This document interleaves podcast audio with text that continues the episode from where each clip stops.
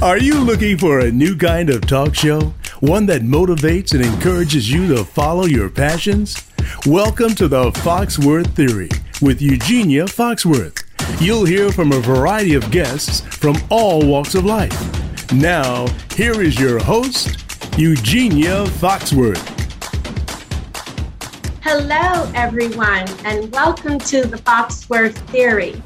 I am Eugenia Foxworth, your host. This show is about arts, entertainment, business, and fashion. And we will be speaking to the movers and the shakers from around the world. And we are allowing them to tell their stories. Today, our guest is an amazing man. His name is Dr. Hassan Tetteh.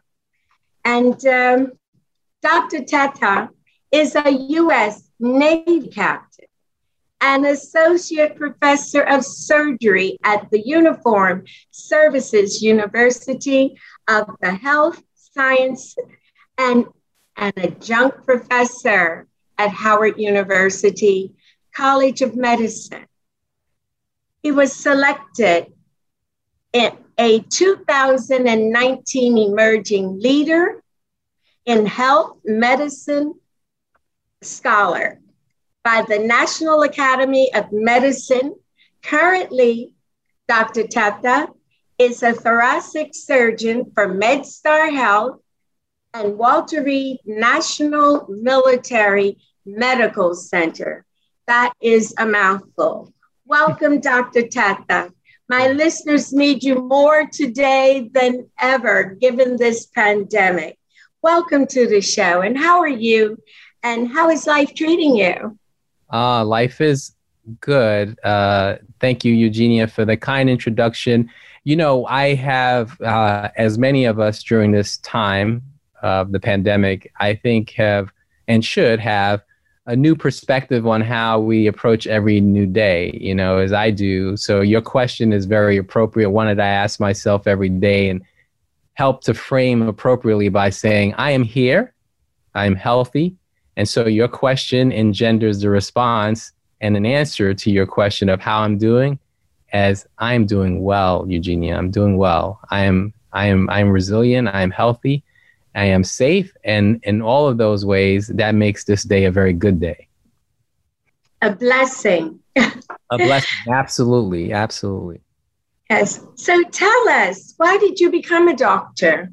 Ah, that that's a good question. It it started long ago. Uh, my parents happened to be West African immigrant parents, and like many people who have immigrant parents, they come to this country with dreams and and desires for their children to do better than they did, and to have the opportunities, uh, uh, you know, that they may not have had back where they came from. So in my case, my mom, uh, who came here and labored in in the hospital as a nurse's aide and an assistant, and my dad, who did various different jobs, both aspired to have me do something, you know, more than they had done, and and the opportunity availed itself to to become a doctor. Uh, when I asked a question one time as a young child to my mom, and I said, "Oh."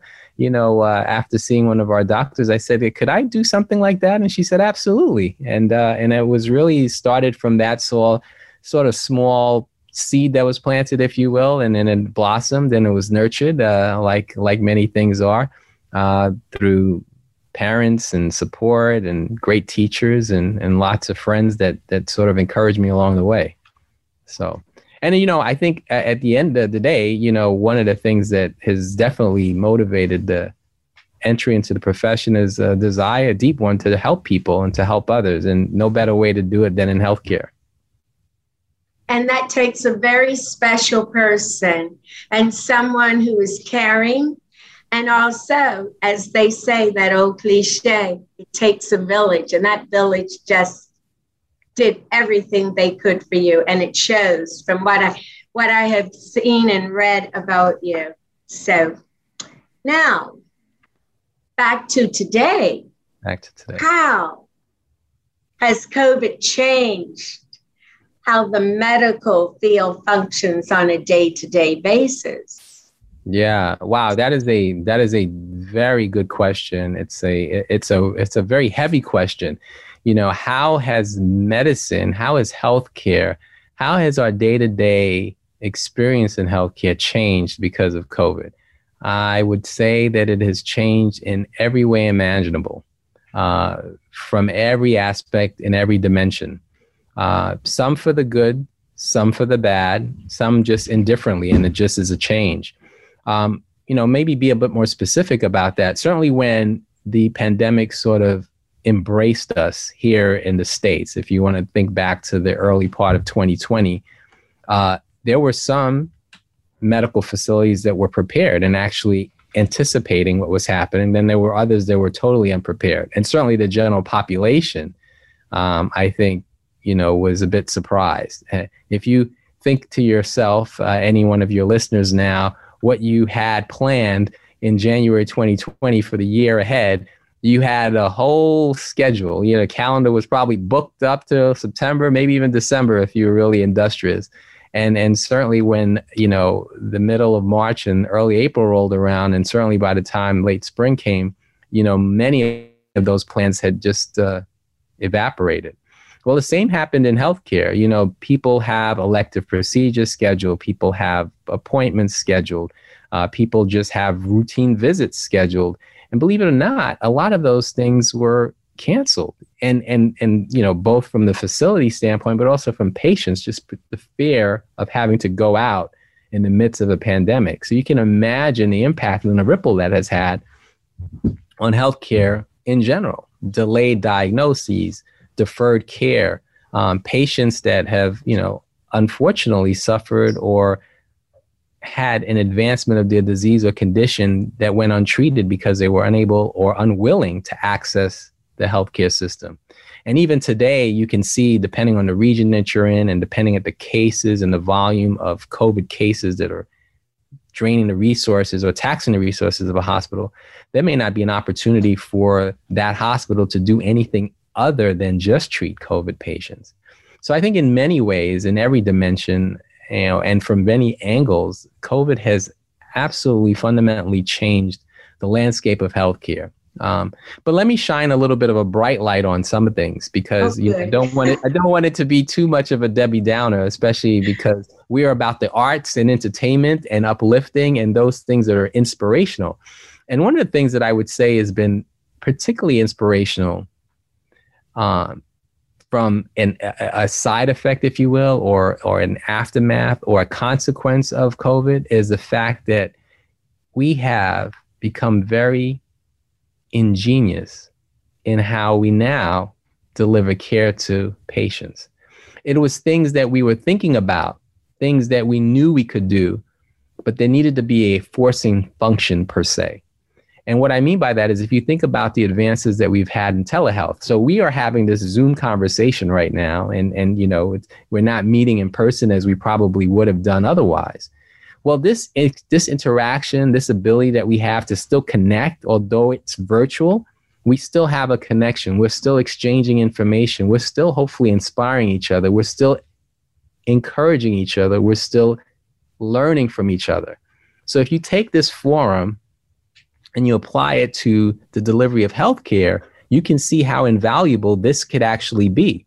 In fact, it could be a lot more intimate, intimate and more fruitful engagement with your healthcare provider, whether that's a nurse, a physician assistant, or the doctor themselves. I think patients are probably a bit more comfortable, and the doctors may have a lot more space and time to sort of listen and gather the information so that they can accurately assess what's really the problem for the patient and potentially deliver even a better course of treatment or outcome for the problem that they're seeking care for. So that I think is something that is going to be here to stay. And if you think about some of the infirmed folks or those folks that are really, it's a challenge for them to get to the hospital to get to see the doctor. But if they have the means and the, and the wherewithal and the ability to just click a button and, and, and within the comfort of their own home, still seek the care, still get the help that they need, and still feel good, after that encounter, then that's a good thing all around. And then I'll just extrapolate a little bit more and say that this is also a very important forum for addressing behavioral health issues because folks that are struggling, and many of us are, especially during this time of the pandemic, need some safety, right? We need some security to really be able to share with others, especially other professionals, professional behavioral health uh, individuals, what's really ailing us. And they may be more comfortable, believe it or not. We have studies to show this. I may be more comfortable sharing with you over this forum than I would be in person. And now, as you, the provider of care, the behavioral health professional, you can now start to really understand at a much more deeper, significant, you know, sort of rudimentary root cause of what could really be the issue. And now we can start working toward that solution together in, in a much more comfortable environment for both people.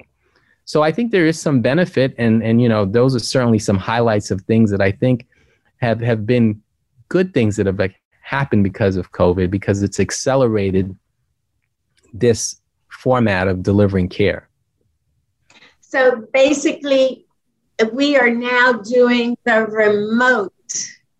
Um, doctors that used to go from town to town, patient to patient.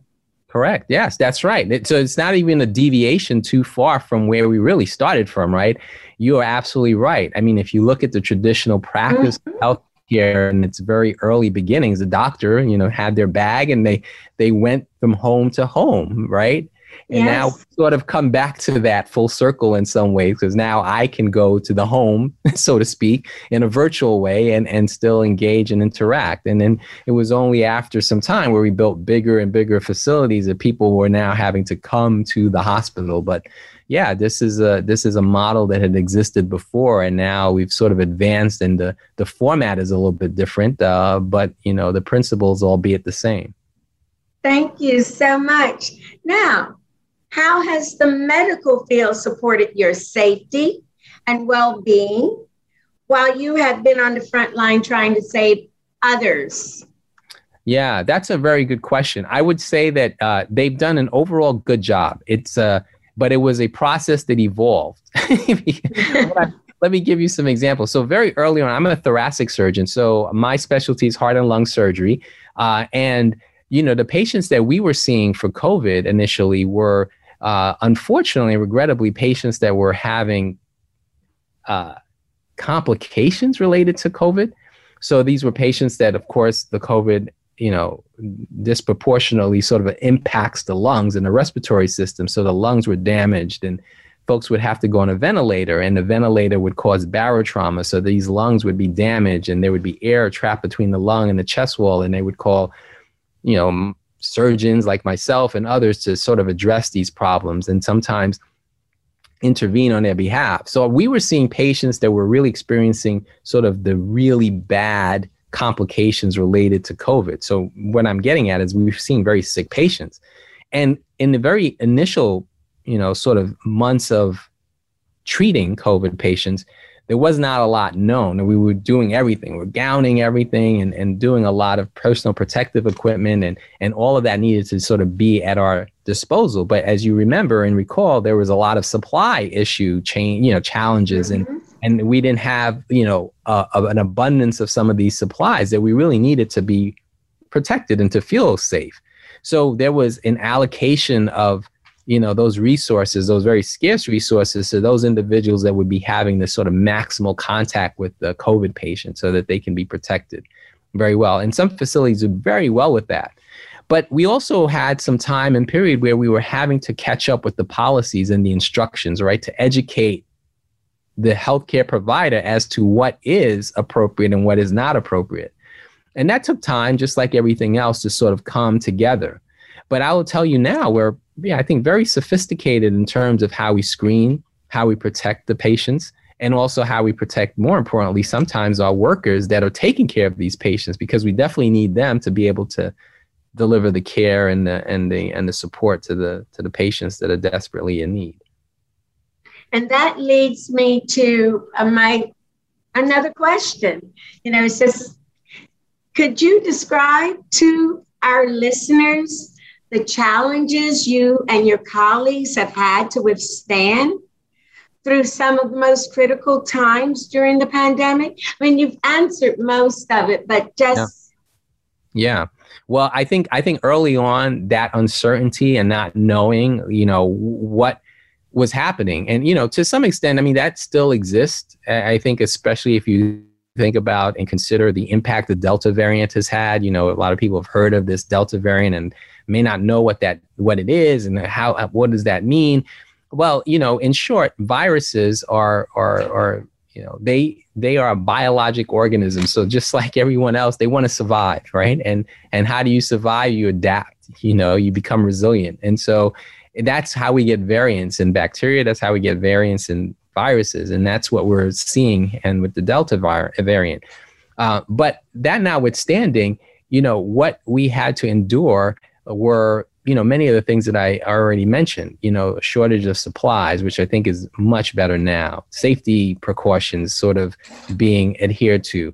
Uh, now we have a lot more standardized protocols in place because we've been living with this, we've been learning about it, and we've now become accustomed to what it takes to keep people safe. And we've adapted and so now things are sort of second nature you know and and that's that's a good thing you know um, it's an inconvenience in some ways but it's also a good thing because ultimately we need to sort of adapt because this is what we will be living with and and dealing with for some time uh, and so those are the things that have happened i think uh, writ large we have you know like like all organisms and, and humans are, are very resilient people we've adapted and and we've uh, we've adjusted and we've learned along the way Thank you. Now, is there something you would like to say to the public in reference to the vaccinations and testing for COVID 19?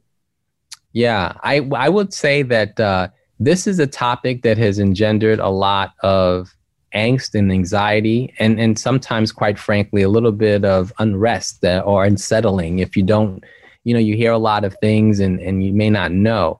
I think one of the first things to do is to find a trusted healthcare provider, one that you really have uh, had a connection with in the past for some other problem, and and ask them, you know, because I think what every individual needs, and I'm one of these uh, folks because I have been a patient myself, uh, and I appreciate how important it is to personalize the care that's being delivered to an individual to that particular person's state of being, their circumstance, and their situation.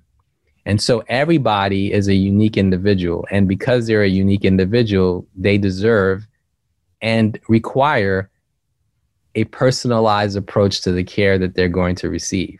So I think it's it's sometimes um, an error to just make a blanket statement for everyone that this will apply for them, yeah, and whether that's the vaccine, how your personal protection is is being adhered to, what you're doing from social distancing and sort of sheltering in place and all these things. There, there are a myriad of circumstances as well as personal situations that, you know, require that someone takes an accounting of all of that when they're deciding how to keep safe. And that's why, you know, the answer to your question, I think that the best thing to do, if at all possible, is to seek out a healthcare provider that you have had in the past that have helped you through a challenging situation and someone that you trust, someone that you respect, and someone that you can partner with so that you can determine what the best course of action is for you. Whether you've been vaccinated and then you've been, you know, fully vaccinated and now you're contemplating potentially a booster shot or for whatever your particular situation was or reason for not being vaccinated, then work through that as well so that you can keep yourself safe during this very you know challenging time and difficult time. And and then you know everything in between that spectrum you know people that have been infected and then they, they got better people that are dealing with some of the so-called long covid situations and syndromes that we've been hearing about or people that have been infected after vaccination. So you see there's a whole spectrum of different circumstances that one is living with. And so the the the advice i would give is to seek out a healthcare professional that you trust and one that can give you good information. If you don't have that at your disposal, then seek out a new person that you can develop that bond with and and and seek out someone that you can develop a connection with so that you can get some assistance and support because this is very complicated and I think people um, are all learning about how to best address this together. Uh, but you need to partner. You know, it's one of my tenets of principles is, is is partnerships. I think partnerships are very important, especially when you partner with people that have the expertise, the know-how, and the experience to help you through a particular problem, like like we have right now. Well, I agree. I partnered with my internist whose wife has the same belief that I do. I mean, mm-hmm. believe it or not, anyone who knows me knows that if I went to get a needle, that it's important because right. I I'm homeopathic. I you know I've always I mean I don't recall getting a uh, shot for um, uh, you know the flu shot as an adult. I was there in line. I mean I tried everywhere and I got it. So I do agree. If you know someone and you partner with that person, it's ideal. Now, um, do you feel the government and powers, I'm sorry, but I have to ask, are handling the pandemic correctly? I think everyone is doing the best that they can. You know, the the the issue with pandemics is that they happen, you know, if you look at the course of humankind and, and recorded history for that matter, you know, this is not a new thing. I actually write about this and, and I did quite a bit of research in, in pandemics prior to this pandemic happening. So when it did occur, for me as a, as a sort of a, a pupil and a student of, of medical history, it was fascinating to see how many parallels have occurred with this pandemic and others that we faced in humankind centuries ago and and so if you think about this phenomena happening every 80 to 100 years right uh, that is really probably a once in a generation situation. So unlike like the flu where we see it every year and people get used to it and like oh okay the flu. I'll get a you know i i know what the flu is. I just got to take precautions. You know when the pandemic hits and and typically it's a new infectious you know vector in this case it's a virus um, it it takes everyone some time to understand and appreciate what needs to be done to address it appropriately, especially at a population level, at, a, at, at scale, right? And and so when you talk about what is the government doing, the government has but so much control and, and but so much influence on what's happening. You know, they try their best, and and and fortunately, you know, we have over over centuries now developed what I would say is a foundation of public health, which is which is really good and and always linked in some ways to local, state, municipal, and also, also federal governments. And we have in place, you know, these institutions that are really doing their best to help give information to these leaders in government to sort of make the best um, suggestions and, and policies to help us through this time. Um, so if you think about that from a, from a holistic standpoint, uh, the fact that we're able to develop a vaccine, which you, you were able to, you know, take advantage of in such a short period of time is a consequence of government and leadership, you know, and, and that's actually a good thing um, because it's with the vaccines that we've been able to endure as a, as a, as, as a human species over all these years and, and sort of fight back some diseases that were really very devastating. You know, polio, uh, you know, rubella, all of these things that, you know, had it not been for vaccines, we would still be dealing with.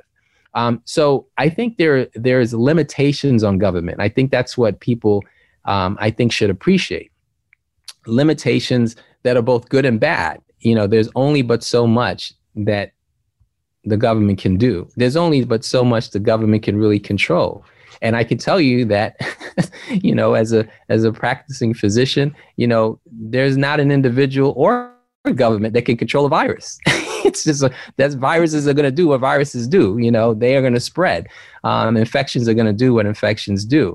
What we can do as a public and as a government and as an individual and as community is work together to sort of address and curtail the problem as best as we can and save as many lives as we can and prevent as many you know diseases as we can and prevent as many infections as we can um, and that that really is going to take you know the the work of everyone you know I, I will just end with this one last part you know because it, it it's it's necessary to say but it may be obvious but it's not often obvious. You know, the government starts, at least here in our country, and if you think about the preamble of our Constitution, it says, We the people. Yes. so when, when, people say the government, they make it sound like it's this foreign entity that's some kind of like alien thing. Well, you, as an individual that has rights as a citizen, are part of the government. Believe it or not, you have elected these folks. You have empowered these folks. So when you say the government and think of it as some abstract thing that can't, you know, be influenced, that can't be, uh, you know, reasoned with or can't be informed, I think that's a, a derelict of, of duty as a citizen because you have the power to make you know, a complaint, if you will. Think about your local municipality. No one picks up the trash in your neighborhood. You're going to figure out who's the public official so you can go complain, right? So I think at every level of government, people understandably need to appreciate that we, the people, are the government. You know, whether we are the elected official or not, we are the people that elect the officials, and we are the people that can inform our government officials, and we are the people that can influence the government officials by our actions in voting, activism, and the things that we do. And you saw evidence of that, right? throughout the summer of last year, and and and you're continuing to see it every day. So I, I think I think people need to understand that, you know, one of the greatest responsibilities of citizens, you know, being a citizen is being, you know, being active in, in the government, and and not thinking that it's this thing that just does something to you, or or you can't you can't really you know influence in any way. You know, I totally agree, and that's something that I'm somewhat of a laid back radical, or as the former dean at St. John the Divine said, it's good that I'm in the background because they would be throwing cinder blocks at me. Be careful, they'll be throwing cinder blocks at you too. no. But no, I truly believe, and, and, and, and that is a fact. And I think that is something that people should understand. Now, the one thing that I would like to say now, Dr. Tetteh, is that we have to take a break. Right. And um, the information was so important, but we will be right back to the uh, Foxworth Theory. I am your host, Eugenia Foxworth. Please stay tuned.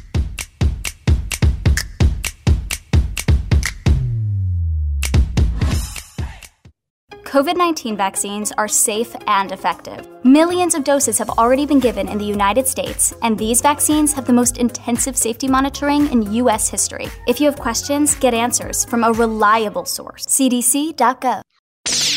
The Internet's number one talk station. Number one talk station. VoiceAmerica.com.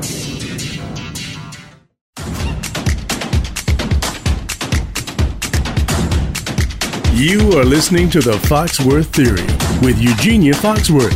Now, back to this week's show.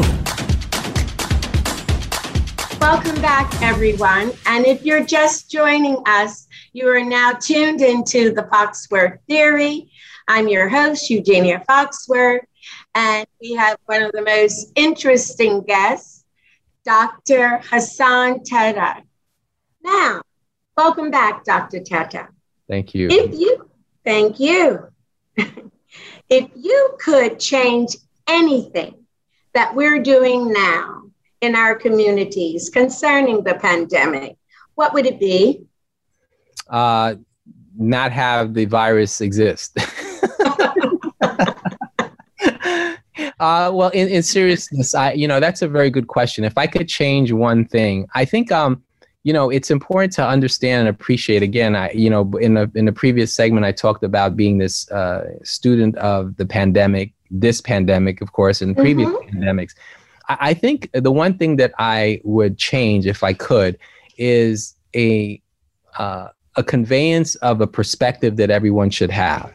Uh, and what i mean by that is you know this is a very challenging time. There's no question right? It has impacted the world in in in, in both in, in both very you know difficult and challenging ways right you know no matter where you are in the world this has been disruptive to you the one thing that I, I would like to change if possible is to help people understand how they should perceive what's happening though.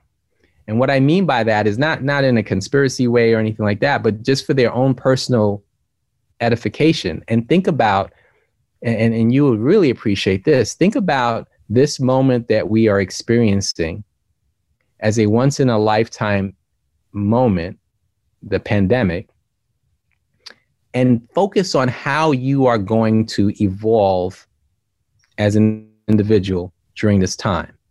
And everyone has been given, to some degree or not, the time and space to think about that, right? Whether you've been impacted by it by losing a family member, being sick yourself, being concerned and, and afraid of being sick, or watching everything on the news and thinking to yourself, you started the program and the, and the engagement today by asking me, how am I doing? Right. And that was a very deliberate question, I'm sure. It was. And my, and my answer was very deliberate as well. And that's how I would come back to answering this question about what is it that I would like to change? And that is the perspective that people have for this moment in time that we're experiencing. That I think they should look at this as an opportunity, an opportunity to evolve. And people have done that by circumstance. Some people have done it intentionally, and some people have had to do it just because of design. So if you think about the fact that you are here and you're living through a moment where there's a lot of danger, there's a lot of angst, and there's a lot of concern, but you're still alive and you have your health, think about how you can now reimagine and sort of reinvent yourself in a way. You know, whether you lost your job or you still have your job. Now that you're, you're at home and you have a little bit more time to think about what it is that you critically wanted to do in life, this would be the time to sort of think to yourself, all right, what are the steps? What are the what are the things I'm going to put in action and in motion to make that happen? You know, and, that's a counterintuitive way to think about things, right? Because you can certainly sit in your in your home or wherever you happen to be and be in this woe is me sort of mentality, which won't be very helpful for you, certainly not helpful for your family or your friends, and not helpful for society either. Or you can think to yourself, hey, wait a minute. I've survived. I'm healthy. Or even if I've survived and I've overcome being sick, I'm still here, right? And now is my opportunity to make the most of what life I have ahead of me. If nothing else, you should have think you should think about this, especially here in the States for us, that there are over a million people who are no longer with us right now because of COVID. And I lost family members. I've seen patients that have passed away. So each day reminds me that the fact that I'm still here and I'm above ground and I'm living, Eugenia, that's my moment. That's my time to now say, hey, let's not waste today thinking about what's going on, but let's use this moment, let's use this time, let's use this experience right now to grow and evolve and to think critically about what is it that I wanted to do in life that I've been putting off? What is it that I wanted to share with a loved one that I never shared with them before? What is it that I want to do to take my relationships to the next level? What is it that I want to do to take my professional self to the next level?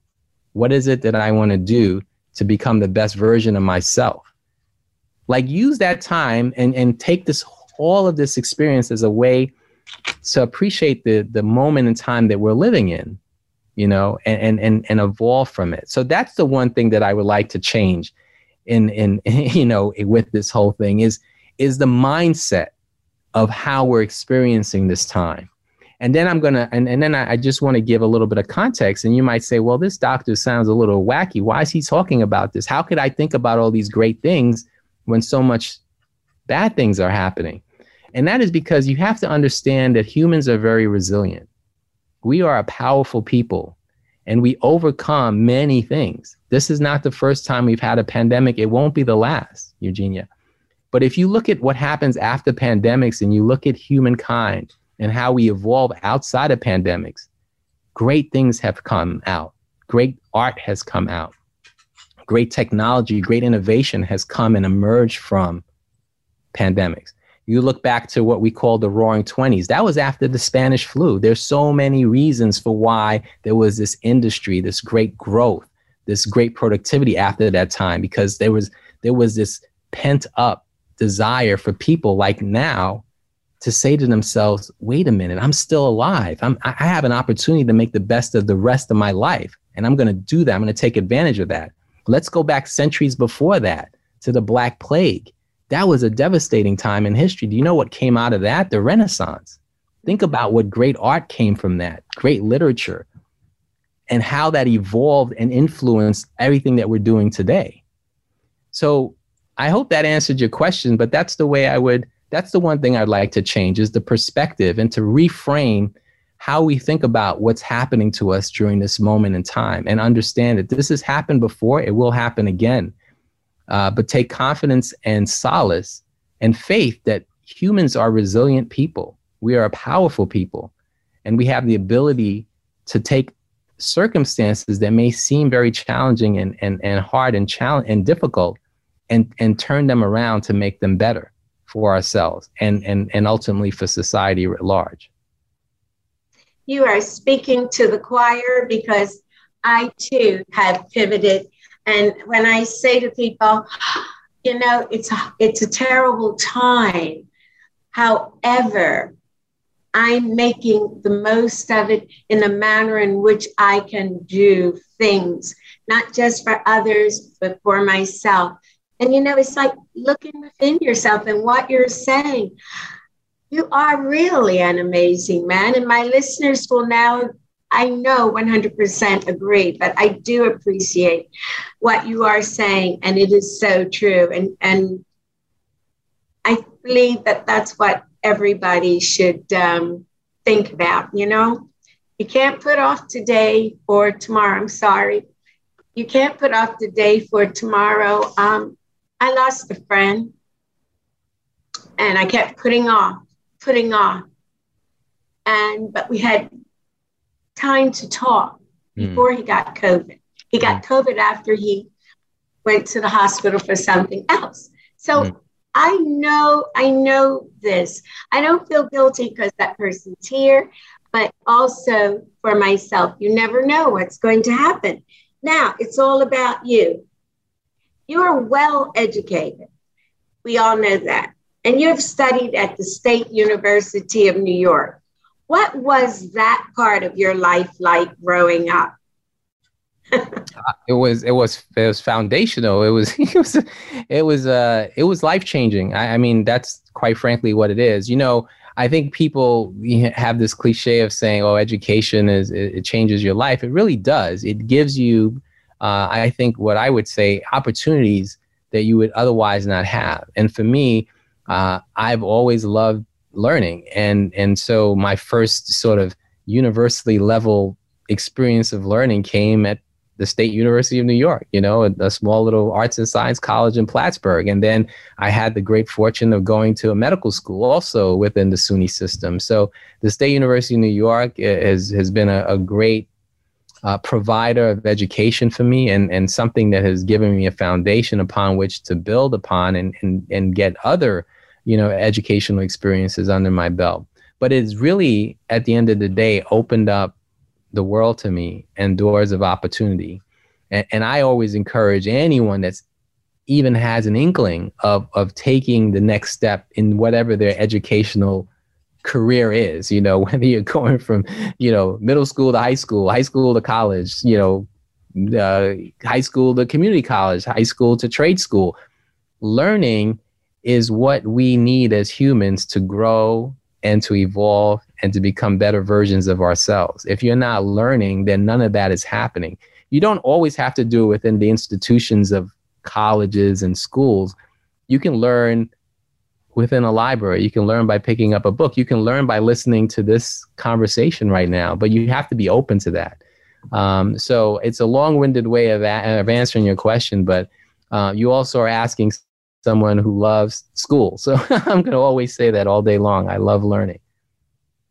And I'm also learning a lot myself. And you're a very positive person, which I am as well. And um, it's it's just I'm probably enjoying it as much or more than um, my listeners. No reflection on the listeners because I don't know who's out there, but I'm enjoying it. So this has been a selfish conversation. Now, what do you miss most about those days? Oh, the days of, of learning?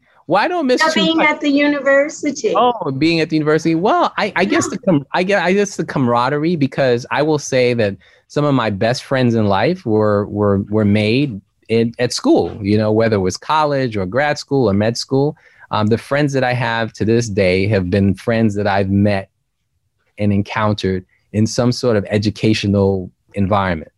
I have friends still from high school. In fact, I was just having a text exchange with one of my friends from high school. And, and so if you think about high school for me, it was decades ago. It's been the school or schools and, and certainly universities among them that gives the environment and the community to develop these very long lasting very special relationships that that are that are lifelong and and life changing in, in, in every way. And that is definite. That is definite. Um, now was your father and mother supportive of you becoming a doctor I know your mother was from what you said initially, but what yeah. about your father? Well, well, yes, he was in, in his own way. You know, my dad was a bit of a stoic person, so he was a man of, of little words. He didn't say a lot, but his actions and the and the and the times where he did speak were were very impactful uh, and also very influential. You know, it's not lost on me that I know that you, in, in, in your own way, you're an artist. You know, you espouse the arts and you bring that to life in what you do in your work. And when I was leaving high school and going to, um, actually, before I even got to, to university, and before I even came to, you know, be in my high school, I uh, considered myself an artist, and I would paint and I would draw, and I did graffiti art uh, primarily back then and I got into a very prestigious high school for art. And I went to my dad and I said, Hey, I want to go to this art school. And he said, You're not going to art school. You're going to science and engineering school because you're going to be a doctor. so, you know, that was, you know, that was a way of influencing or sort of like, you know, directing me a certain way. Now, I've never left or abandoned the love that I have of art. That that is still part of my DNA. I bring it to my practice of, of healthcare.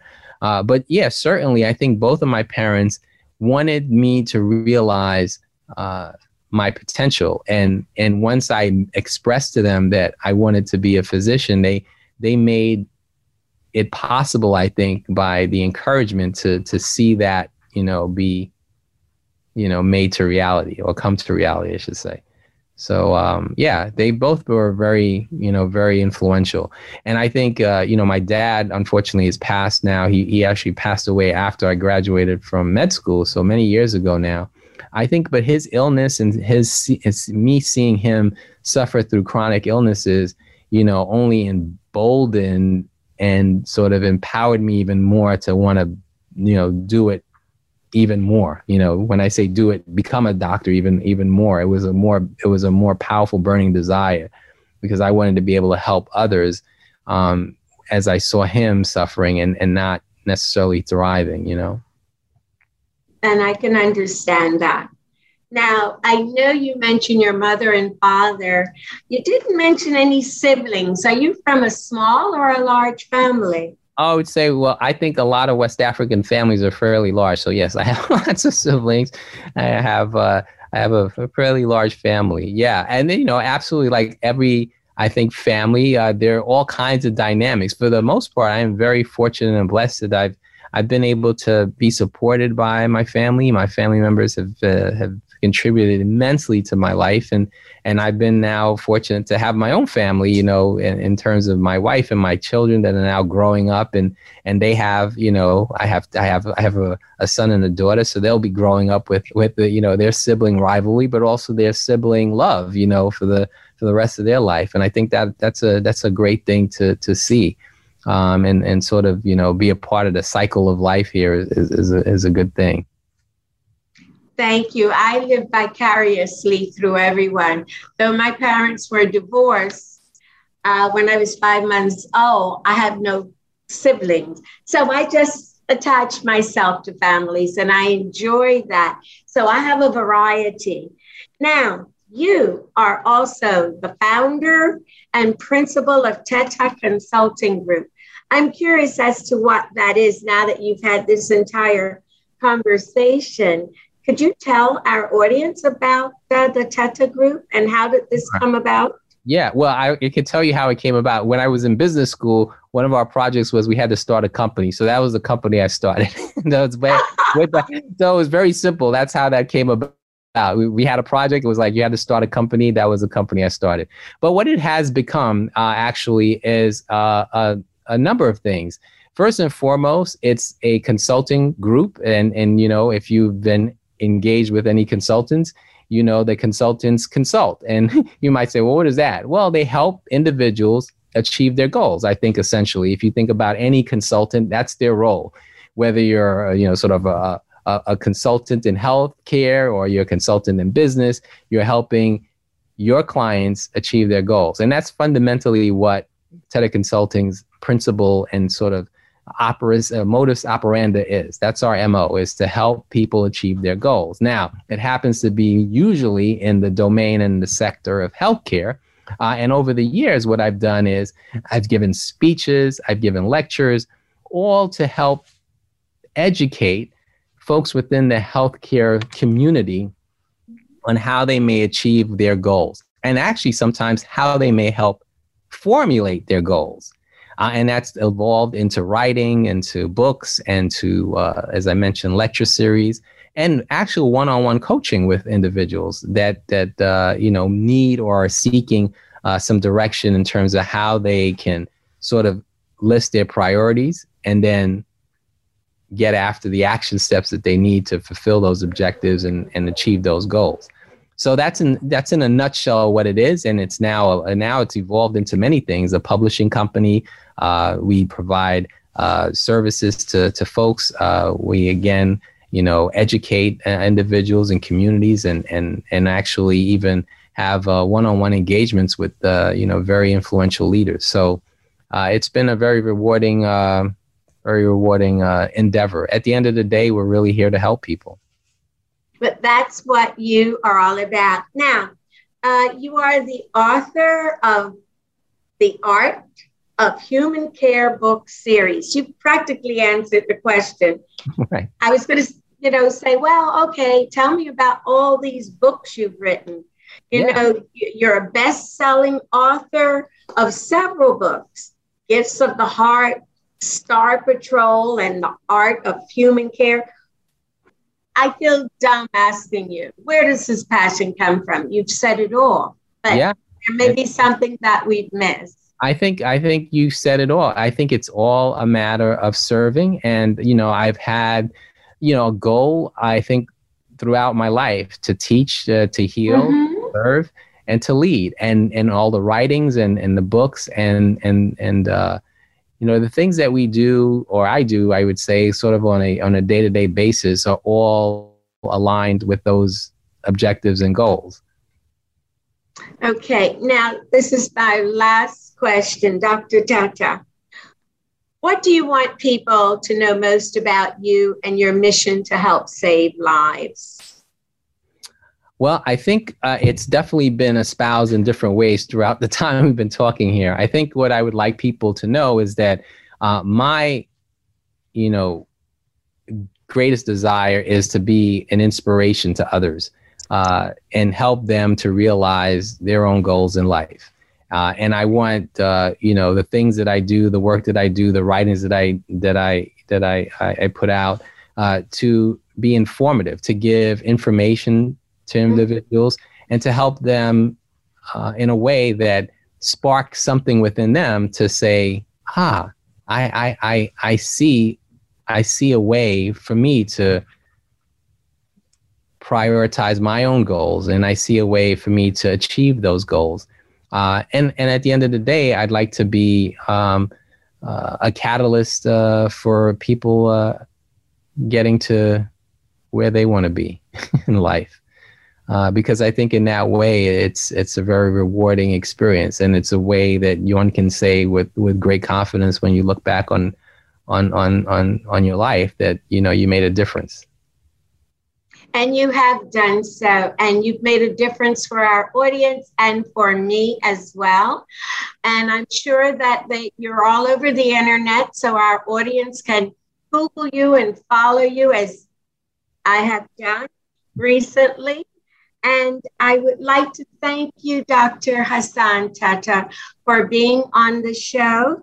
And I want to thank all of our, our audience for joining us on the Foxworth Theory, which airs every Wednesday at 2 p.m. Eastern Standard Time on the Harlem America Digital Network and the Voice America Variety Channel. Thank you all very much. Travel safely. Be well. Thank you, Gina. Thank you.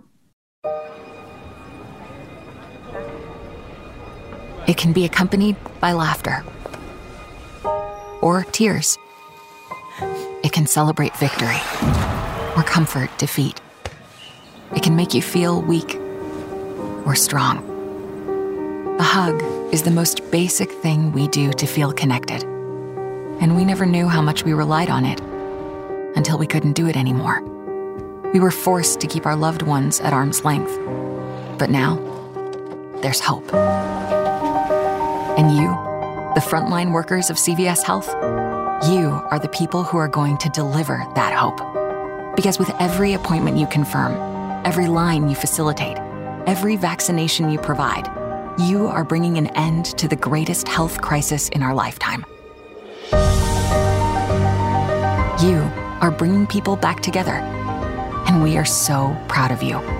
So proud that we could give you a hug. And because of your efforts, we might actually be able to do that.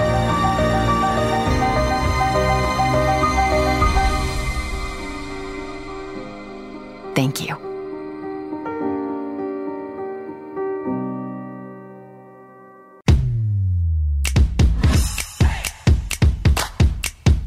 Thank you for listening to the Foxworth Theory. Be sure to join us for new shows every Wednesday at 11 a.m. Pacific Time and 2 p.m. Eastern Time on the Voice America Variety Channel, and the shows are also available on the Harlem America Digital Network. We'll talk again next week.